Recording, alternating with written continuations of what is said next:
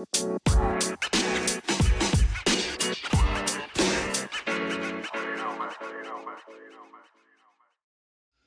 my name is Brother Tom Junis, and I'm a Salesian of St. John Bosco. And I was asked by Andrew Isbell to do a Restless Heart podcast telling a little bit about my story of how did I become a brother. And so, a little bit about me. I'm originally from Bloomington, Illinois. Um, grew up there, went to Catholic school my whole life, and then went to college down there. That's actually where I met Andrew. We were friends in college. And that was a big time for me of really finding my vocation. Um, I grew up Catholic. Um, the idea of the priesthood was always kind of there, but it wasn't until college that I really started thinking about religious life. And that was in big part because of the religious sisters who were there, um, the servants of the pierced hearts, and their example of living the consecrated life. And so when I first got there, I definitely wasn't very strongly living my faith. Um, in high school, I'd had some experience of retreat and mission trips, and that kind of shook me up a little bit and made me think maybe I should start living my faith. Um, but then it was really example of the religious sisters and the other young people at the Newman Center who made me think, well, like if this is for real, if Jesus is for real, like I gotta start living differently. Um, it was really through my time at the Newman Center, my formation there, um, that made me go deeper into that faith, and through that, actually discerning religious life. Um, before I discerned religious life, I was discerning uh, the priesthood for a little bit, doing diocesan stuff, retreats, and thinking maybe this is for me. And actually, even as a kid, sometimes they joked about me becoming a priest. There's always that idea. Big Catholic family, of course, we should have a priest in the family. So the joke was that was going to be me. Um, so I guess now the joke is slowly becoming a reality. Um, but I didn't really feel like diocesan life was for me. I'd found a sense of community in college at the Newman Center and felt very strongly the need for community. Um, and I thought that was through marriage. And so, dated in college, and once again, through God's intervention, He pulled me in the direction of religious life. And this was really through the sisters and their advice and their guidance, and also through spiritual direction in college. But um, so, my degree was in education early childhood education, and that definitely led to me joining the Salesians because our order works in youth ministry and education. And so that was a big start of it is working with young people. I wanted to be a teacher. I thought this is what was for me. Um, and then through college, going on mission trips and serving young people um, who are less fortunate and things like that, Realize like I want to combine both my faith um, and trying to live that out as much as I can, plus this call to serve young people. And that's really where I found St. John Bosco, um, or as we call him, Don Bosco, which is just Don is Italian for father. So he was affectionately called during his life Don Bosco, so we continue to call him that. Um, but I found a book on St. John Bosco and started reading about him. And just his way of working with young people really inspired me. So I kind of took him as a patron saint, as an educator and wanted to educate like him, to work with young people like him. And then from there, discerning religious life, the sisters were like, well, St. John Bosco started a religious order, the Salesians. Um, you should look into them. Maybe that is where you're called. So I started doing spiritual direction on a monthly basis um, with a Salesian priest. And through that, really felt like, yeah, this is where God is calling me. Um, continued to study the Salesians, to study St. John Bosco, to see how does this spirituality match up with God's call for my life and how he's worked so far. So I was able to actually do a summer experience with the Salesians and running a summer camp, which I, I loved it. Um, summer camp has definitely become one of my favorite um, times of the year, my favorite ministries. And also, I had the great opportunity to go to Turin, Italy, where Don Bosco is from, and to see where he started everything because it was the bicentennial, so his 200th birthday. Um, so there's a big pilgrimage from people all over the world. And I think that was another big moment for me is to see young people from the U.S. who had been formed by the Salesians and that experience of those religious, those brothers and priests and sisters had like changed their life and they wanted to live out their faith. And that was kind of what I was feeling like. I want to help young people define their faith, define Jesus, and so that trip was a big part for me of seeing like this is the mission I want to be living. Um, I'm getting to see the fruits of what Salesians have done in the life of these young people. So this is what I want to do. And so then you start a process of to enter formation. So uh, doing different evaluations, stuff like that, filling out paperwork. Um, I had to finish my degree first uh, in education. So I did all of that um, and then joined religious life um, to discern am I called to live the vows of poverty, chastity, obedience, um, to not get married, to give my life for this mission of serving young people, to live in community with the other priests and brothers, um, to live out this mission. And so I've now been with the Salesians for going uh, almost for six years now.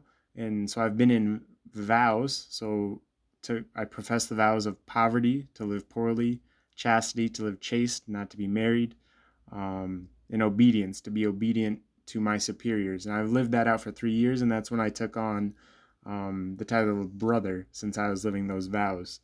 Um, so it's been a total of six years, and I just renewed my vows for three more years, and then I'll make perpetual vows. So I mean, I'll be a Salesian for life. I'll live this out for the rest of my life. And currently, um, the part of formation I'm at is uh, what we call practical training. So it's two years of teaching.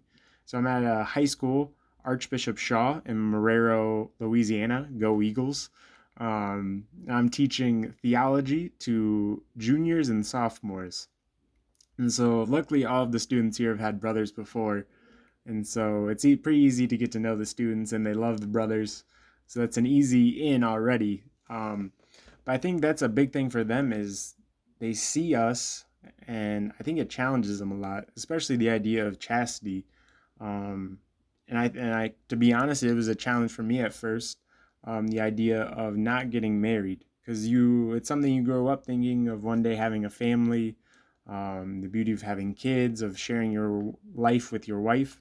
Um, and that was definitely something I've had to work through during my time of formation. Of I remember multiple times this happening. Of sitting in mass um, as a Salesian in formation, and you see a young family at mass. You see the husband and wife, and you see a couple young kids, and it's like that's beautiful. Like why? Why God did you call me to something else that sometimes can be very challenging um, and is not according to our natural inclinations. Um, just to see the beauty of a married couple and their love for one another, and to see the idea of having a child, to raise a child in the faith, um, to be a father, um, was something always that really pulled at my heart. It's like, God, why would you not want this for me? Um, but then praying, and I think that's the big thing for us religious is like we're li- giving our life for a mission. Um, and so right now at the high school to teach full time, but not only that, um, to be present outside of school. So I help with different sports, uh, go around, visit practices, talk to the kids, try to be at every sports game, every event we host here at the school, different youth ministry events, and just seeing how much of my time um, I give to that.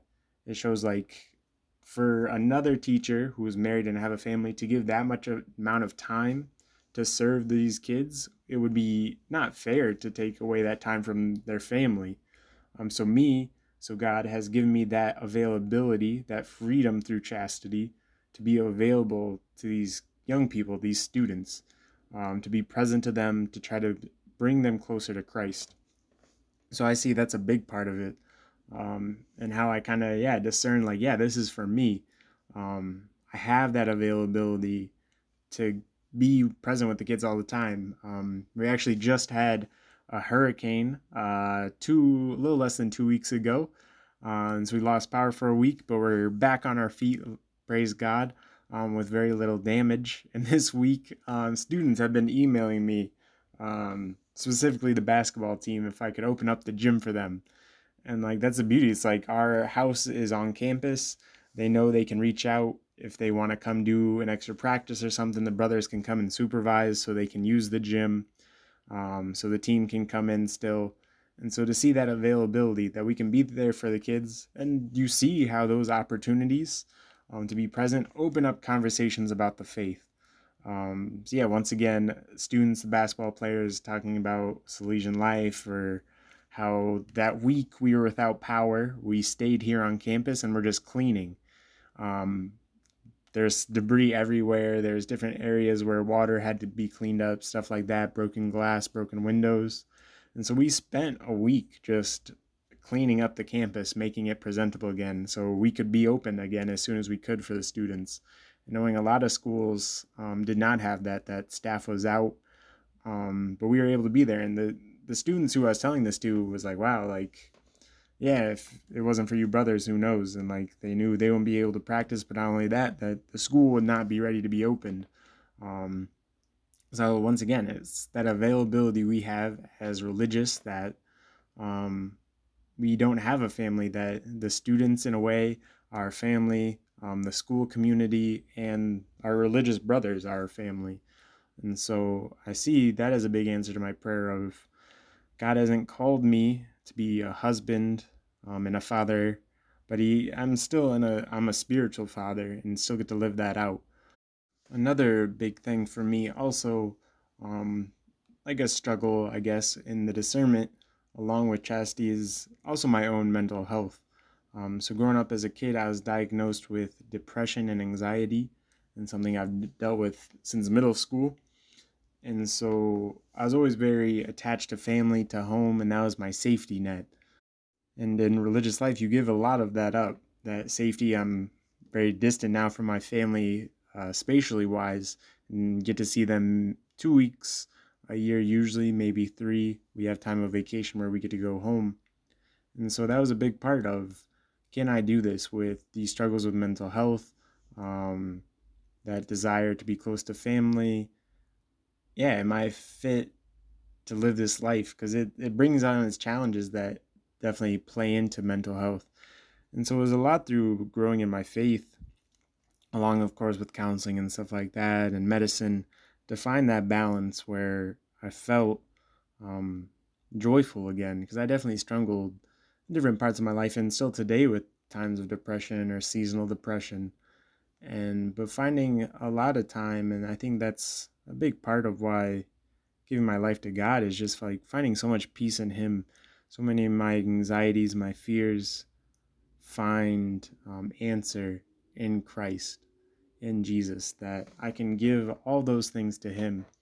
Um, to know, yeah, I'm weak, that I could easily be overcome by a lot of fears, but God is all powerful. And so through those times of prayer, um, and luckily for us as religious, we have lots of time of prayer built into our lives, which I think is such a beautiful thing and helps me so much um, to bring those fears, those anxieties to God. And big part for me is the scriptures and letting Him speak through that, and how often He speaks of not being afraid or that He is our shelter, our refuge, and just really leaning into Jesus um, in those times of fear and anxiety, and seeing when I am close to Him, how quickly those fears get resolved. And when I have that trust, um, I'm being faithful to my time of prayer, um, faithful to things like spiritual direction, faithful to going to confession. How so many of my fears, my anxieties, um, in a sense, they don't disappear, but I'm able to handle them. I'm able to keep on going because growing up in high school, I, I, had my mom sometimes call me in sick for speech class. To speak in front of a crowd was so hard for me. And now to think by the grace of God that every day I get up in front of a class of high school boys um, and just speak about the faith um, five days a week is crazy to think about to see what God can do, um, how much freedom He can give. Um, and through counseling, like I said before, medicine, but knowing a big part of it um, is through God and His grace that I can, yeah, do these things um, to speak of Him and help young people grow in their faith. And so that's just a little bit of my story. Hopefully, I'll be on the podcast again. But of course, I listen to lots of other podcasts, so I got to give a few shout outs. Um, hopefully, Andrew will not take them off. We'll see. Um, but first of all, my parents, thankfulness for all they do for me. But I also have to shout out uh, all my students here at Shaw. Um, that's one thing I learned teaching high school is they know how to use Google and stalk people.